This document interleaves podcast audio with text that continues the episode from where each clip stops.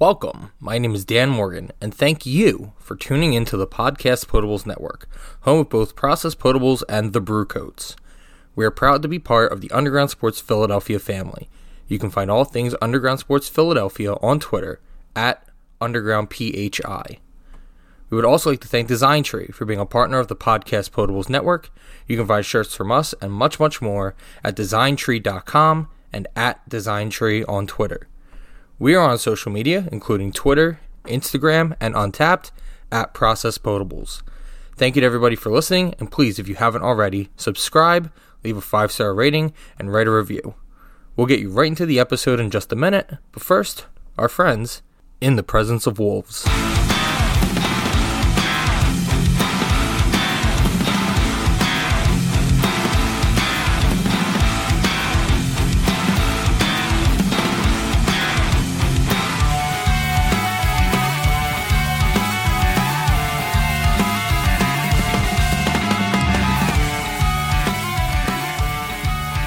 Hello, everybody, and welcome to the second episode of the Brew Coats podcast. My name is Dan Morgan, your host, and appreciate everybody tuning in today. We're going to start off this episode talking about the NBA G League Winter Showcase, which the Blue Coats were at, as well as the rest of the teams from the G League. Unfortunately for the Blue Coats, tournament didn't really go their way, losing both their games in the tournament, but wanted to explain to everybody exactly what this tournament kind of is and for anyone that's familiar with the NBA and the discussions about what they want to implement, this seems like a similar kind of idea. For the G League, it seems much more lucrative, first of all, because all these players are looking for opportunities, and this is a tremendous scouting event for everybody. And a lot of players in past years have been able to show off their skill sets, and the ones that have played really well have often been able to work their way into roles with teams, whether that be via free agency or coming up for 10 days or two way contracts, all of the opportunities that G League players are afforded. This is a great place for teams to get a good look at everybody in a small window. So the way that they format this is that they rank the teams 1 through 28 on their records through the first 12 regular season games. The top four ranked teams are placed into the championship bracket, while the remaining 24 teams are placed into six 14 brackets. Unfortunately for the Bluecoats, they ended up fifth. So they're just outside that championship bracket, and then unfortunately, again, go on to lose both of their games. They had won seven in a row going into that, so they were on quite a streak. That seven game winning streak stemmed all the way back from November 29th and went all the way up into the showcase. So entering last night's game against the Skyhawks, they had lost two in a row, both of the games being from this winter showcase. The winner of the showcase was the Salt Lake City Stars, and the reward for winning this is that everybody on the team gets a $100,000 prize. So we've heard the same thing with the NBA about trying to offer some kind of financial incentive, and a lot of people seem to agree that they don't know that there's really a way that that's going to be enough for NBA players to potentially go out there and get hurt and not be ready for the playoffs, risk injury, things like that. So it'll remain to be seen if this is something that can work at the NBA level, but it does seem very beneficial for the G League. I asked Coach Connor Johnson before last night's game against the Skyhawks what changed from their seven game winning streak to that two game losing streak, and if there was something that they had to do to get back on track, or if maybe just this anomaly in the schedule of this tournament maybe had something to do with it. And this is what Coach Johnson had to say. So you won seven in a row before that. You lost both games there. Is there anything that you have to get back to that you saw in those two games that you think you, you need to change, or do you think maybe just that like anomaly in the schedule might have had something to do with it? I think we can always get better. There's always room for improvement. That's why these guys are here to kind of develop and get better every day. I thought we played two very good teams when we played in Vegas, and we didn't play our best. I think there's things we can clean up on both ends, but the Stockton team was very talented. The Maine team's very good as well, and we lost one game in overtime, one game by three points. Is that good enough for us? No, I think our guys are disappointed by those results, but we're not gonna. I don't think need to reinvent the wheel of what we're doing. I think we're on the right track of where we want to be, especially defensively as of late, and we're gonna keep doing that. Some of the Sixers that did have very good results at this showcase. One was Shake Milton, who was on assignment from the 76ers. He led the team in scoring in both games, scoring 32 and 27 respectively, all while coming off the bench. Chris Koumadje was also a great contributor at this tournament. In a game against the Stockton Kings, he tied the franchise record with seven blocks. The other record holder, Norvel Pelle, who's currently finding his way into the Sixers' backup center rotation right now. He's done it three times in his career. More on Koumadje. He only averages about 23 minutes a game at this point, but he has moved up to 11th in the G League in rebounding with 10 per game. I asked Coach Johnson about Koumadje's growth and development since the beginning of the season as a guy who seemed like he was only playing sparing minutes and wasn't contributing all that much into a guy that is now the starting center and is getting plenty of run and was a big reason why the Bluecoats were able to go on that seven game winning streak prior to the tournament. And this is what Coach Johnson had to say in regards to the growth of Christ Koumadje. You talked about the bigs. Uh, what's the biggest growth factor you've seen in Koumadje since the beginning of the season? It seems like he, I think he's like top 12 in rebounding now in the league, and he's had to adjust to Pelle being here, not being here, to yes. you know Bolden coming down here and there. So, what have you seen in his growth from the beginning of the season until now? The number one thing he's gotten better at is not fouling. That was a major uh, source of concern this summer in the summer league coming into the season, and I think both him and Doral have picked their spots of being rim protectors without every drive into them being a foul. I think they've shown a lot more discipline around the rim. I think, like you said, there's been a lot of ups and downs, and some guys have played. Doral's played well at times. Chris has played well at times. Norvel showed up here and there when he's not playing with the Sixers, which makes it tough. But at the same time, I think those guys are getting better, especially as rim protectors, and that's something team wants to see. Despite Coach Johnson's praise, however, Koumadje did foul out of last night's game against the College Park Skyhawks, but we'll get to that later. I may have had something to do with a little bit of a jinx there, so I apologize. I apologize to Coach Johnson after the game as well for what it's worth, so I take full responsibility for bringing that up. Xavier Munford has been another great contributor for the Bluecoats as well. He is up to 11th in the G League in assists at 7.1 per game, and he also averages 19.4 points. So Munford doing a great job as the starting point guard for the Bluecoats.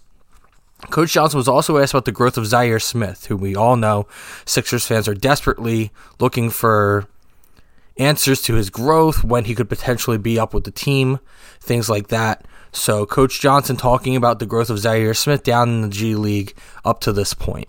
I know you always look at like Zhaire defensively where they want yeah. him to be, but do you see growth in his offensive game? Because I think that's part of what he needs to be as a perimeter guy. Yeah, I think he's gotten a lot better. I think he's gotten better driving the ball. I think he's more aggressive getting in the paint. I think he's been um, more he's been relying more on his athleticism when he gets in there of just knowing that he's bigger, he's stronger, he can jump higher, and he's going to go make plays. And so I think he's been in his 20, 25 minutes that he's been playing, his offense has been productive. I think he's picking the right times. I think he gets better every day in his decision making and what he's doing. So I think there's lots of room for optimism, and he should be happy about how he's progressing each time. So that leads us to last night's matchup with the College Park Skyhawks. Unfortunately, the Bluecoats fell to College Park 132 to 125. And this was truly the story of two different halves for both teams, if we're talk if we're being honest. The first half ended 79 to 78 Delaware on a Marial Shayok 3 at the buzzer to give the Bluecoats the lead.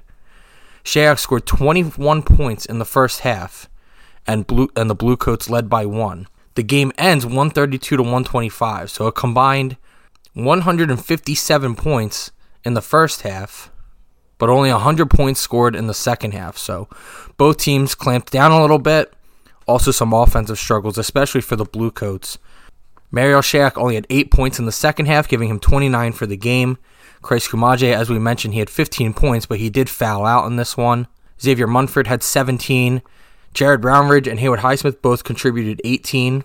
The College Park Skyhawks were led by Tahjere McCall, who had 28 points, as well as former process Sixer Cat Barber, who scored 23 for College Park. Jason Blevins of the Painted Lines asked Coach Johnson about the team's second half struggles on offense, and this is what Coach Johnson had to say. Second half, uh, 46 points scored in the second half, 79. What did they change? I thought we had a couple bad pockets where we didn't run anything got, got caught dribbling half court for 20 seconds. I think that a lot. There was also a lot of speculation from the fact that Jonah Bolden, who did play in the first half for the Bluecoats, did not return for the second half to play, nor was he on the bench. We weren't sure if maybe sometimes when you see this, there could be some trade rumors swirling or anything like that. This was brought to our attention on Twitter, and one reporter did get the chance to ask Coach Johnson about the Bolden injury after the game. You can decide for yourself how you interpret Coach's tone on this one. It didn't seem like he really wanted to answer it, nor was he exactly sure of what the injury even was. So it sounded a little weird, but they did chalk it up to uh, being precautionary and it, and it being a legitimate injury. But you can decide for yourself. Here's Coach Johnson on Jonah Bolden's injury and not returning to the game. Uh, Jonah's been uh, his the foot, I think his something like that, has been bothering him, and so we're very precautious that anything like that happens, we don't um, you know, anytime he feels it or know, our medical staff sees him running away, they don't like that. That's something we just. So going back to Marial Shayok for a minute to get back on a positive note, Shayok, after scoring 29 in this one, maintains his second ranking in the G League in scoring. He is up to 25.1 points per game. Shayok was recently asked about his goals for an NBA on the cusp series, and here's what Shayok had to say about his goals. Right now, I'm just really taking advantage of the opportunity, the minutes, and just the style of play. I've really just been trying to dominate every night and show that I'm different from the pack and that I definitely belong here in the most humble way possible. I want to be a professional scorer and a professional NBA player, so I'm going to continue to get better and work on my game every single day. I'll be playing in the NBA, having a big role, and hopefully helping the team win as many games as possible, helping the team win a championship. There's been a lot of talk on whether Shea could be brought up to the Sixers even as early as this season and be a contributor. And in my early watching of him, I definitely preached patience to Sixers fans who many were really just seeing his points per game averages and thinking that we needed scoring, which is justifiable. But seeing him now over a dozen games played in the G League and the way that he can just hit shots from anywhere when he's covered, a lot of times the G League is knocked for defense, but a hand in your face is pretty much a hand in your face. And I've seen Shayok hit insanely contested shots from three, from long twos. He just has such a feel, such a rhythm. The athleticism will clearly not be as he won't have the athletic advantage like he does over a lot of guys in the G League, but he can get his shot from anywhere. He wouldn't be a starter, he wouldn't even be the eighth guy, but just for small stints, just as an extra shooter, it may not be crazy to think about the idea of him being a legitimate contributor to this team, even as recent as, you know, maybe come February or March. It remains to be seen if they'll do that. I think they do view him as a long term piece, much like they kind of view Zhaire as a guy that they want to build, as a guy that they can keep under team control at a very reasonable salary and hopefully grow into an actual rotation player. So maybe they don't want to jeopardize that by bringing him up, but I'm definitely much closer to the idea of him maybe getting some run than I was even a few weeks ago. So the Bluecoats right now are 10 and 7. That's fourth in the East for the G League. And as far as where you can see the Bluecoats coming up, they play Tuesday, December 31st at noon because that's New Year's Eve. You can watch that game on ESPN Plus if you have that. They will be in Portland taking on the Maine Red Claws. And if you're trying to get back down to the 76ers Fieldhouse, which if you saw any of the social media from all of the rights to Ricky Sanchez people that were in there last night for two way night. You can tell that it's a great time. It's a fun atmosphere.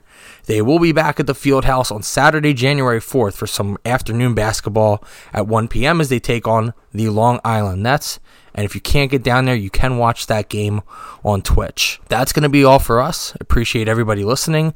Again, my name is Dan Morgan your host, and appreciate everybody for listening. You can find all things brew coats and process potables at www.processpotables.com. Please make sure that you subscribe, give us that five star rating, and leave a review if you would be so kind. Thanks, everybody. Cheers, and trust the podcast.